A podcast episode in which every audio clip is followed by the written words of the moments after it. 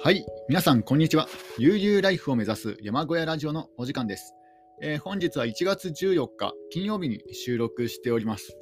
えー、昨日ですね、あの夜に、えー、雪マークが、えちょっとだけあったんですけども、まあそんなに積もらないようなマークでしたので、あの雪のマークというか、え曇りのち雪マークでしたので、えーまあ、今日も、え積もらないかなと思ったんですがですけども、え朝起きたらですねなんか暗いんですね。えー、全体的に山小屋が暗くて、で外に出てみると、えー、あ水道の方は凍ってないんですね。あの水道の方はあの凍結防止ヒーターの巻き付けをですね、あの根元の方から、えー、パイプの根元の方からですね、あのなんだ付け直しましたら、なんかそれからそれ以降は、えー、水道凍結しなくなりましたので、まあ、以前はあの巻き付け方がちょっとですね、巻き付けるポイントがえー、悪かったのかなと思います。あの巻き付けを解消、直してからは、えー、水道凍結してませんので、やっぱりあの水道凍結防止ヒーターは良かったなと思いましたね。で、あの雪の状況なんですけども、えー、まあ、スタッドレスタイヤを履いていれば、え普通にですね雪かきせずに、あの動かせるぐらいの、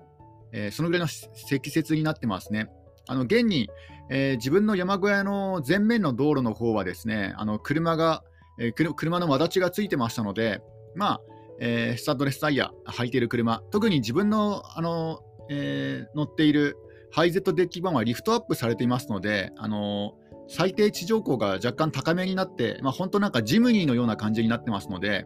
ひょっとするとですね、あのジムニーよりも高いぐらいな、えー、そんな感じなんですね。あの以前は、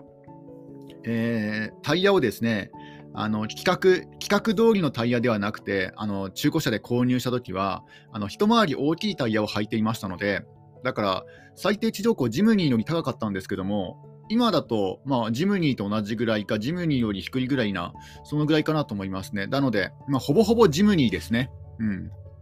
あの、だから、雪には強いと思うんです。えー、まあ、そんな感じでですね、雪の積雪はまあ、えー、20センチはないかなと。うん。えー、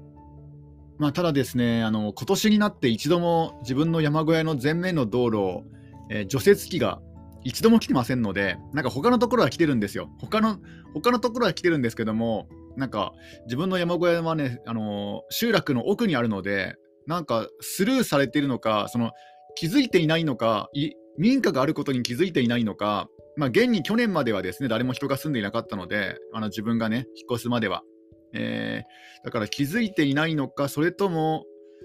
まあきうん、あのね、自分の山、あの U ターン、U ターンするところがないので、あのずっと奥に行かなくちゃいけないので、まあ、そういうこともあってね、あのやね雪かき、え除雪機がなかなかね、除雪車が入らないのか、は除雪車がなかなかね、来てくれないのかっていうのは、そういう問題はちょっとですね、ありますね。で、まあ、現状報告は、えー、そんな感じです。では、えー、今日もですね、あのパーマカルチャーことはじめの、えー、要約を、えしていきたいと思います。え前回はですね、えちょうどピースフードあの、今日、ピースフードまでね、やろう、やろう、次回、ピースフードから始めますということでですね、えー、ご予告、えー、しておりました。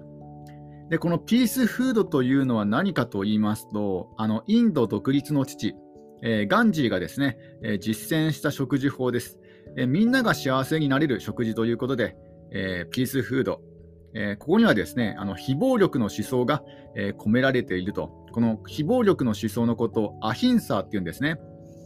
あのガンジーはですね銃を突きつけられて奴隷になるか武器を持って戦うかと問われたときにそのどちらも選びませんでしたと。第三の道である無抵抗不服従を選んだということなんですね。あのガンジーというとねあの無抵抗ばかりねあのそういうイメージで、ね、語られること多いですけども、無抵抗だけじゃないんですよね。あの不服従、むしろこっちの方が強いんですよね。服従には屈しないっていうね、そっちの強い意志の方が、えーね、本来の、えー、ガンジーの、ね、理想あの思想なんじゃないかなと思います。えー、このピースフードに似てる概念でですねあのスローフードというのもあるんですけども、あのスローフード、まあ、ゆっくりね、あのファファストフードの逆で、まあ、健康に良いものをゆっくり食べましょうっていうね、そういう食事法なんですけども、ただ、スローフードっていうネーミングにすると、あのファストフードと敵対しちゃいますよね。対極にファストフードというものがあるのが前提で、えー、スローフードっていうネーミングになってますもんね。なので、あのスローフードも、まあ、もちろんね、あの素晴らしい食事法と、ね、認めてるんですけども、そうではなくて、えー、スローフードでもなくて、えー、ピースフードをね、あのー、え概念として、え広めようと、えしているようです。ピースフード。えこれはですねあの対立するものがないんですね。あの例えば東洋思想対、えー、西洋思想とかね、そういうふうになんか、何々対何々みたいな感じで、あの敵をね、あの作って、えー、比較するのではなくて、もうみんなが平和に暮らせる世界の食事方法ということで、えー、ピースフードと、え呼んでいるようですね。えでこのピースフードとは何かというと、まあ、要はですねあの自然食、一言で言うとそんな感じかなと思います。えー、例えばあの草、草は太陽エネルギーを、ね、固定することができ、朽ちたものは、えー、微生物や小動物の住処となると。その結果として、えー、土は豊かになる、え草は草を抑えると。耕すと行為は有機物を分解する行為。え野菜に吸収されて野菜はよくできる。ただですね、土地は砂漠のように痩せて小動物や微生物の住処を奪ってしまうと。で、この、えー、臼井健二さんの、えー、ゲストハウス、シャンティクティの自然食では自然農ではですね、耕すということはしないと。耕すことはしない。えー、草は根を張って朽ちていくと。やがて雑草はですね、根を張って、えー、朽ちていくんですね。えー、これは根血構造ができて、え微生物や小動物が分解してくれると。で、分解された腐食は、えマイナスの電気が帯びると。そこに栄養素のプラスの土がくっつくと。これが暖流化というんですね。これが自然界の行う耕すという行為。え人間が耕さなくても、え自然界が勝手に耕してくれるという、えそういうことですね。え人間が耕していない大地はふかふかなんですね。え簡単に指が刺さると。え、雑草をですね取ることで有機物の乏しい砂漠のような状況を作り、え、硬くなった大地を耕すと、それがあの人間の、ね、やっている行為ですね。えー、本来人間は耕す必要もない、えね、必要あ 本来人間はですね、耕す必要もなければ、えー、雑草を排除する必要もなかったんですね。要はあの無駄なことをやっていたということなんですね。人間の工作というのは。耕さなくてもいいし、雑草を取ることも取る必要もなかったんですね。まあ、これが、えー、ピースフードの概念です。まあ、みんなが幸せになれるというのはその人間だけではなくて、えー、動物もあ小動物も、えー、微生物も含めて、えー、みんなが幸せになれる雑草も含めてですね、えそういうふうに、えあのそれで、えピースフードという平和の食事という、ね、名前がついたんだと思います。ちょっとここでドリンクを飲みます。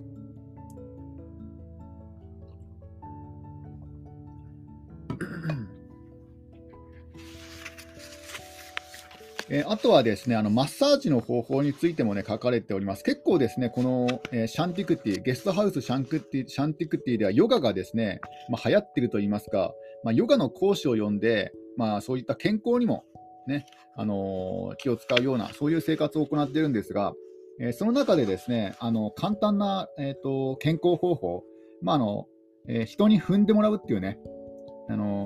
人に踏んでもらう、え健康方法というものがありまして、え、これはですね、え、まあ、順番があるらしいんですね。あの踏んであのたただ踏めばね、いいだけではなくて、まあ、人が寝っ転がって、あの床にね、床に寝っ転がって、例えば畳の上とかね、あのマットの上とかに寝っ転がって、で、裸足でね、あの踏んでもらうっていう方法があるんですけども、これなんか順番があるらしいんですね。えー、基本的な順番というものがありまして、えまず足の裏、足の付け根、これ、前ですね。あの足の付け根はこの前面の方ですね。で、えー、腕の付け根、付け根、これも前面の方ですね。で、お尻。で、ここでひっくり返って、えー、足の付け根。で、これ後ろの方ですね。腕の付け根、後ろの方、肩、背中の順に、えー、踏んでいくようです。えー、体の左側から右側の順番で行うと、えー、急に力を入れずに柔らかく踏み込んでいくと。慣れないうちは、えー、膝や膝膝や肘など関節の裏側を避けて、えー、踏むように注意しましょうと。えーね、初心者は、えー、関節はですねな踏まないように、えー、気をつけましょうと。関節の内裏側ですね。関節の裏側は踏まないように、えー、気をつけましょうということです。であとですね、あの腰痛を緩和するとき、えー、これ腰ではなくてお尻を踏むことってね、書いてあります。あのよくね、あの腰が痛いと腰を踏んでくれくれとかね、よくおじいちゃんとかなんかね、いるいる方とかね、あのね子供の頃とか孫の、ん？まあ、言われた言われたかもしれませんけども、ね、あの背中に乗ってくれとかね、あのあの場合はあの腰に乗るのではなくて、あのお尻を踏むんですね。うん、だからここはちょっと気をつけないといけないですね。えー、まあ、ゆっくり踏むことと、関節の裏側は避ける、踏まないこと、あとは腰ではなくてお尻をね、踏むということです。うんえー、あとはですね、あの種、種取り、えー、種を取ってですね、保存する方法なんですが、えー、本来植物の種というのは自然からのギフトと、え考えていると、えお米の場合は大地に返すと半年後には、え1粒が3000倍になって帰ってくると、えいうことなんですね。え、ね、ただ、え、せっかくそれを手に入れても、そのままずっと抱えていると、え、発芽率というものが落ちていくそうです。豆類なら1から3年、その他の種は5年くらい経つと芽が出なくなるものもあると。特にネギなどは、種を取ったらすぐに負けと言われるほど発芽率が落ちるということですね。なので、種を取る取るときはですねあの注意しないといけないんですね。みんなで分かち合って大切に育てて、種を残していかなければ、ならないようです。えー、ちなみにですね、もともと大阪の在来種であった天王寺株というのがあるんですね。天王寺の株。この天王寺株を長野県へ持っていったら、えー、茎がすごく伸びたんですね。で、えー、本来根っこを食べていたんですけども、根っこではなくて、えー、葉っぱの部分、えー、茎がね、すごく長く伸びたので、葉っぱの部分を利用して、そこをですね、あの、漬け薬、あ、漬け菜として、えー、利用したのが、えー、野沢菜なんですね。野沢菜の誕生、野沢菜野沢菜のルーツなんですね。えー、もともとは大阪の天王寺株なんですね。だからこんな風にですね、あの、一つの食物を、一つの野菜をですね、種を、えー、他の場所に持っていったら全くね、違うように変化する、進化するっていうこともあるんですね。あの種がですねあちこちを旅して変化しながらその土地に土地に合った形に変わっていくっていうのもですねまた植物の素晴らしい、ね、一面かなと、えー、考えられますね。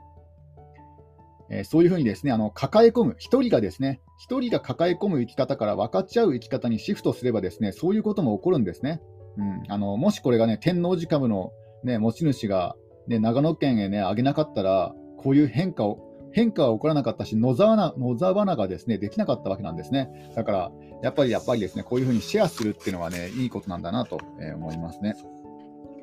えまた、えトマトのように完熟した実を生食、生で食べることができるのは、え夏の間に種を取ることができる。あ、あ、と、ま、えっ、とですね、トマトのように、え完熟した実をですね、生で食べるもの、生で生で食べることができるものはですね、夏の間に、え種を取ることができるんですね。えちなみに夏野菜のナスとかキュウリ、これはですね、あの完熟していないんですね。ナスやキュウリは未熟の実を食べているので、あのそのそのままでは、え種は取れないと。え畑にしばらく置いて完熟してから、え取るようにしているということなんですね。完熟させてから取るんですね。うん、ここ気をつけないといけないですね。あのナスとキュウリは未熟の実を食べていると、トマトは、え完熟の実を食べているということなんですね。えまた、え前回もね、ちょっとちょこっと説明しました、段ボールコンポストの作り方なんですけども、え段ボールコンポストは、え畑や大地がない方、え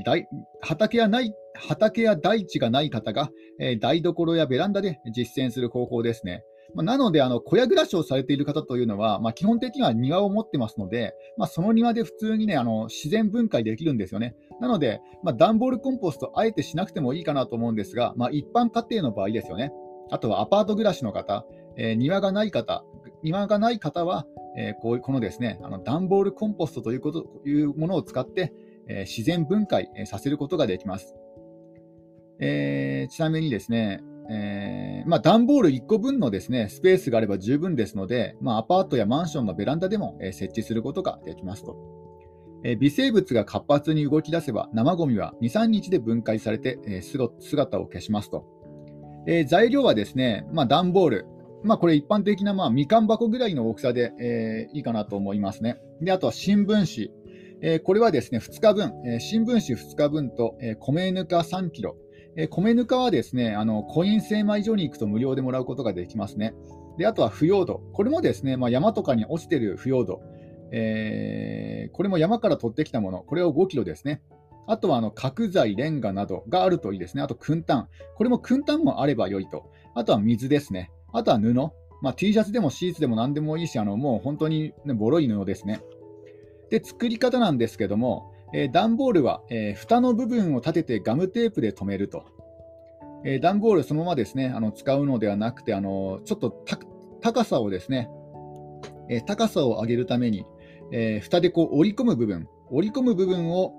え段ボールで留めて、え蓋を立たせた立たせた状態にすると。で、段ボールの底に、え新聞紙2日分を、え敷くと。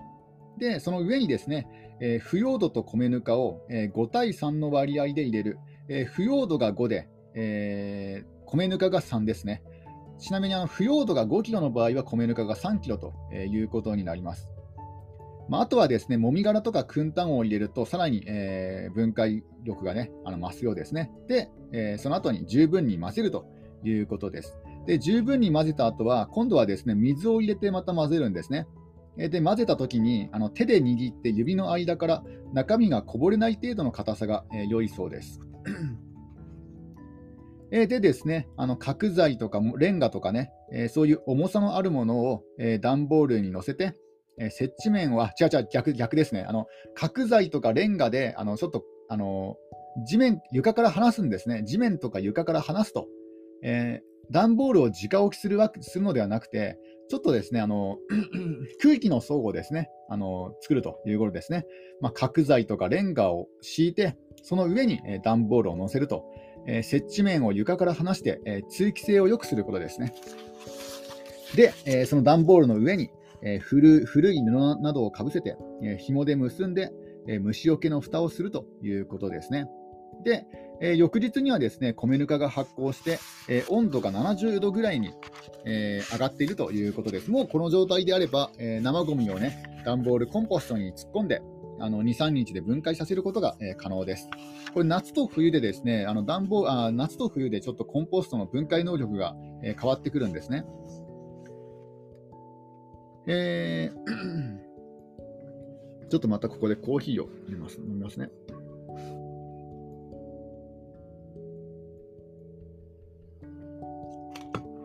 で、生ゴミを入れた後にですね、あの米ぬかを振りかけてかき混ぜたりとか、あるいはですね、あの髪の毛、髪の毛とかですね、あのペットの毛とか、あのペットの糞とか、えー、そういう有機物有機物を入れてもね、あの分解力が増すようです。これいいですよね。髪の毛とかね、あのその処分とかもできるわけですね。で、えー、毎日あの漬物のぬか床のように、えー、かき混ぜると。で、面倒を見てあげるわけですね。で、水分が足りなかったら、えー、水分を追加するということです。で、これ、あの布布で蓋をする理由はですねあの虫が飛んできて卵を産みつける場合があるので、えー、そういうのを防ぐためですね。えー、ただですねあの虫が飛んできて卵を産みつけてもあの発酵がある程度進んであの高温の状態が保たれていれば、まあ、いくら、ね、産んでも死んでしまうので、えー、問題はないそうです。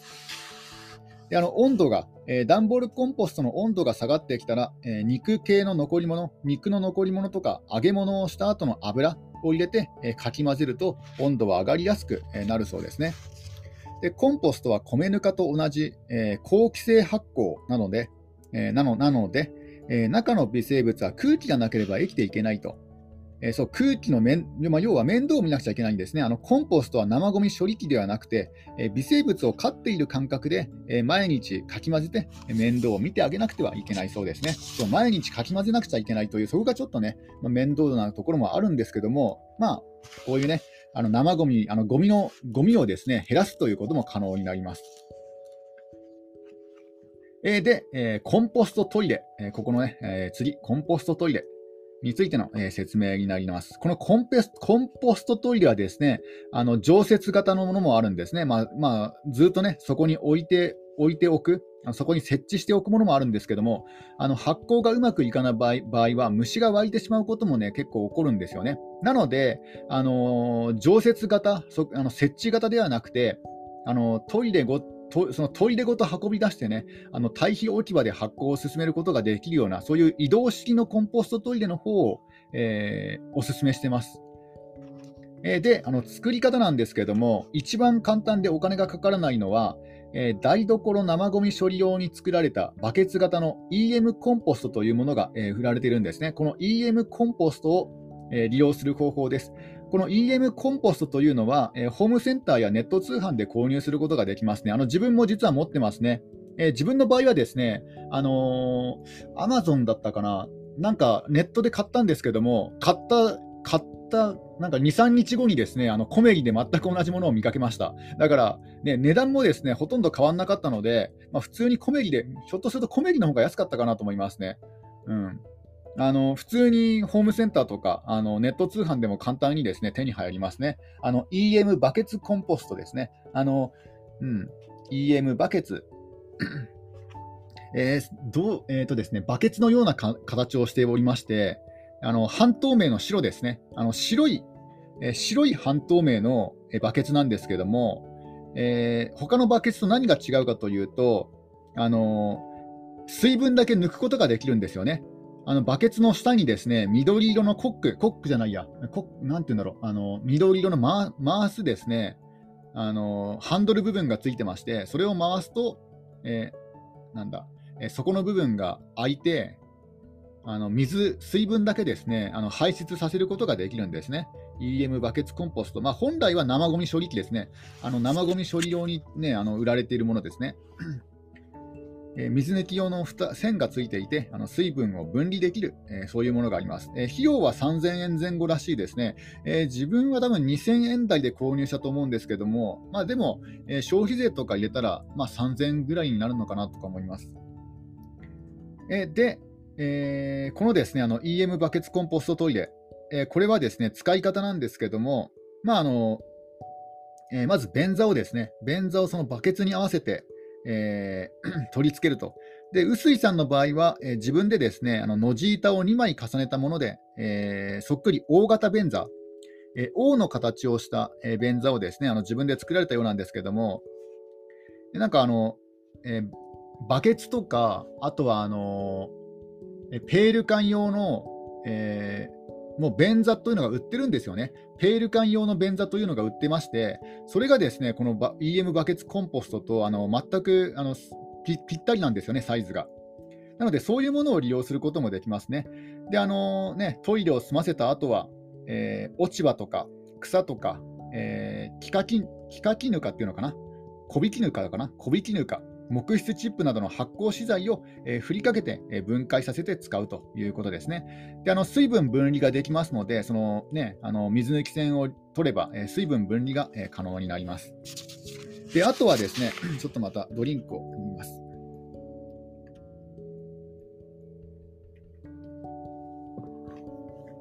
えー、他にはですねあの自然に帰るというですねそういう、えー、て言うんだろうそういうものがありますね自然に帰るコンポストトイレという方法が、えー、ありますこの自然に帰るという商品はですねえー、大阪府の松原市にあるですね有限会社エコクリーンが開発した生ゴミ処理機なんですね。この自然に帰るっていうのが、これ、これ商品名ですね。自然に帰る。あの、カエルは、え、カタカナのカエルですね。自然に帰る。えー、これがなんかなかなかの優れものらしいですね。えこれに便座を取り付けてコンポストトイレを作ったようです。これがあの、ね、あの結構いくつもですねこの臼井健二さん、コンポストトイレ自作されてるんですよね。えでこのこのこのですね自然に変えるコンポストトイレは1台約3万円で、えちょっとお金はねかかるんですが、そういうことがで、そういうものを作ったようですね。で、生ゴミ処理機はですね、あの行政から3000円から半額ぐらいの補助が出るようですね。あ実際ですね、あの自分もなんか言われたんですよ。あのなんだっけな、なんかね、あのコンコンポストトイレ作るだったから、コンポスト作るかなんかね、そのことをあの引っ越しの時にですね、あの役場の方に言ったらですね、なんか電話かなんかが突然かかってきて、え、なんか怒られる怒られるのかなと思ったんですよ。なんかその時はなんか全然分かってなかったので、あれなんかね、ねそんなね、あの小屋暮らしなんてやられてる人なんてね、群馬県特に少ないですので、で非常に珍しいですので、ね、なんかね、あのそんなところでトイレしちゃだめだよとか、なんか怒られるのかなと思いきや、なんか実は違って、えなんかコンポストを購入する場合はあの補助金が出ますのでっていうね、そういう電話もわざわざくれたんですね。で、実際それ使ったかっていうと、もうね、あの結構前に買ったんですよ。で、もうレシートも残っていなかったので、で自分の場合はね、レシート残っていなかったから使えなかったんですけども、うん、おそらくね、レシートが残っていれば、そういう手続きもできるできるのかなと思いますね。まあ、あのある程度こう、最近買ったものじゃないとでダメですけども、うん、だからこれね、ぜひね、まあ、そんなにね、そんなに高いものではないんですよね。自分の場合はこの自然に帰るではなくて、もっと安いね、この EM バケツという3000円ぐらいのものを買ったので、まあ、その3000円の半額とかだったら、まあ、せいぜい1500円ですので、ね、そのぐらいだったらまあいいかな、まあ、我慢できるかなっていうね、そういう金額ですので、なので、そうではなくて、この自然に帰るっていうちょっと高いね、あのコンポストを購入する場合は、えー、行政からね、補助金が出ますので、えー、ぜひ、ぜひ活用した方が、えー、いいです。で、あのー、この自然に帰るというですね、あのー、生ゴミ処理機と、あとはですね、あの100円ショップで手に入るあの車の足元シート、これで大小大小分離シートを作ったようですね。え大小分離シートというのは、まあ、あのおしっことうんちをですね分けるものなんですけども、えこのね、あの大小分離シートを作りましたと書いてあるんですけども、どういう具体的にどういうふうにですねあの作ったかというのは、ちょっとですねあの書いていないので、まあ、どうにかあの、ね、工夫して、あのこの足元シート、車の足足のあ車の足元シートをどうにか工夫して、まあ、大小分離できるように作ったのかなと思います。で、あのこれをつけてあの処理処理能力が上がったようですね。で、この大小を分離すること、おしっことうんちを、ね、分離することによってあの悪臭を防ぐことができると。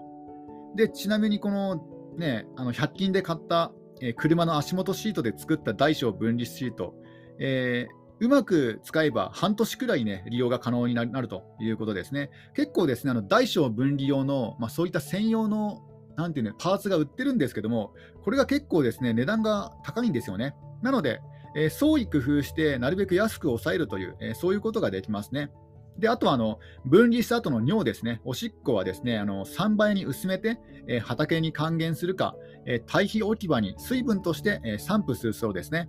であの栄養価の面でいうとですね、おしっこの方が優れているということですね。え栄養価の面でいうと、おしっこのね、商用の方が優れているので、え特にですね、えー、柑橘類の根元に、え、散布すると美味しいみかんができるそうですね。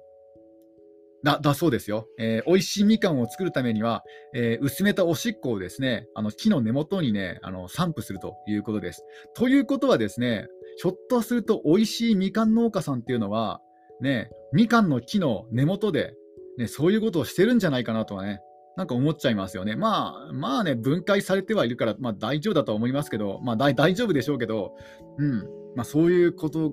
があるらしいですね。美味しいみかんを作るには、ね、あのみかんの木の根元におしっこをね、あのかけるということらしいです。でさらにですね、あのもう少し費用を抑えたいという方、ちょっとここでまたドリンクを飲みますね。えー、費用を抑えたい方にはですね、あの漬物容器を使った、えー、コンポストトイレというものも、えー、できます。えー、臼井さんの場合はあの中国から輸入した、えー、山菜用の漬物容器、これをですね使ったようです。これはあのネット通販でも手に入るし、あの量販店でも販売しているところが、えー、あるようですね。えー、この、えー、回転式漬物容器、これをですね回転させることで、えー、内容物を攪拌するとえー、でなおかつあのこのトイレはですねあの自動的に蓋が閉まるということですね。なので虫が入ったり、ね、虫が入って卵を産んだりすることもないと。であのね、人間が攪拌するその手で、ね、手で混ぜるのではなくてあの回転しますので、で、あの自然で勝手にですねあのね え、この、まあ、出したもの、ね、うんちにですね資材をまぶす形になるんですね。ただ手でかき混ぜる必要もないということなんですね。でちなみにあのコンポストトイレの発酵用のですね資材としてはですね木質チップ、ピートモス、えー、米ぬか、腐葉土などが一般的なんですが、えー、その中でも特に米ぬかはですね栄養価が高くて、えー、虫が大好きなので、え虫が卵を産んで大発生することがあるようですね。えでこういう時はですねあの栄養分の少ない木質性の、え小引きぬかや木質チップを用いるとトラブルの心配がないようです。で、えー、そういうのをですね堆肥置き場に置くとカブトムシが大量に生まれるかもしれないということですね。なるほど、米ぬかというのはね、無料で手に入るし、便利なんですけども、えー、虫もね、栄養価が高い分、虫が大好きで虫が卵を産んでしまうという、そういうデメリットもあるんですね。えー、なので、えー、できれば木質系の小引きぬかとかね、あの木質チップを、え、加えるということですね。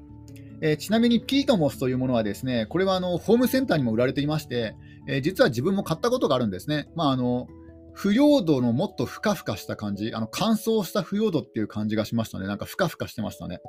うん、でも、まあ、それでも数百円しますので、やっぱり自然にあるものとか、あるいはね、あの無料で手に入るものの方がいいんじゃないかなと思います。まあ、こんな感じで、えっと、コンポストトイレの、え、説明になりました。今日はこの辺で終わりにします。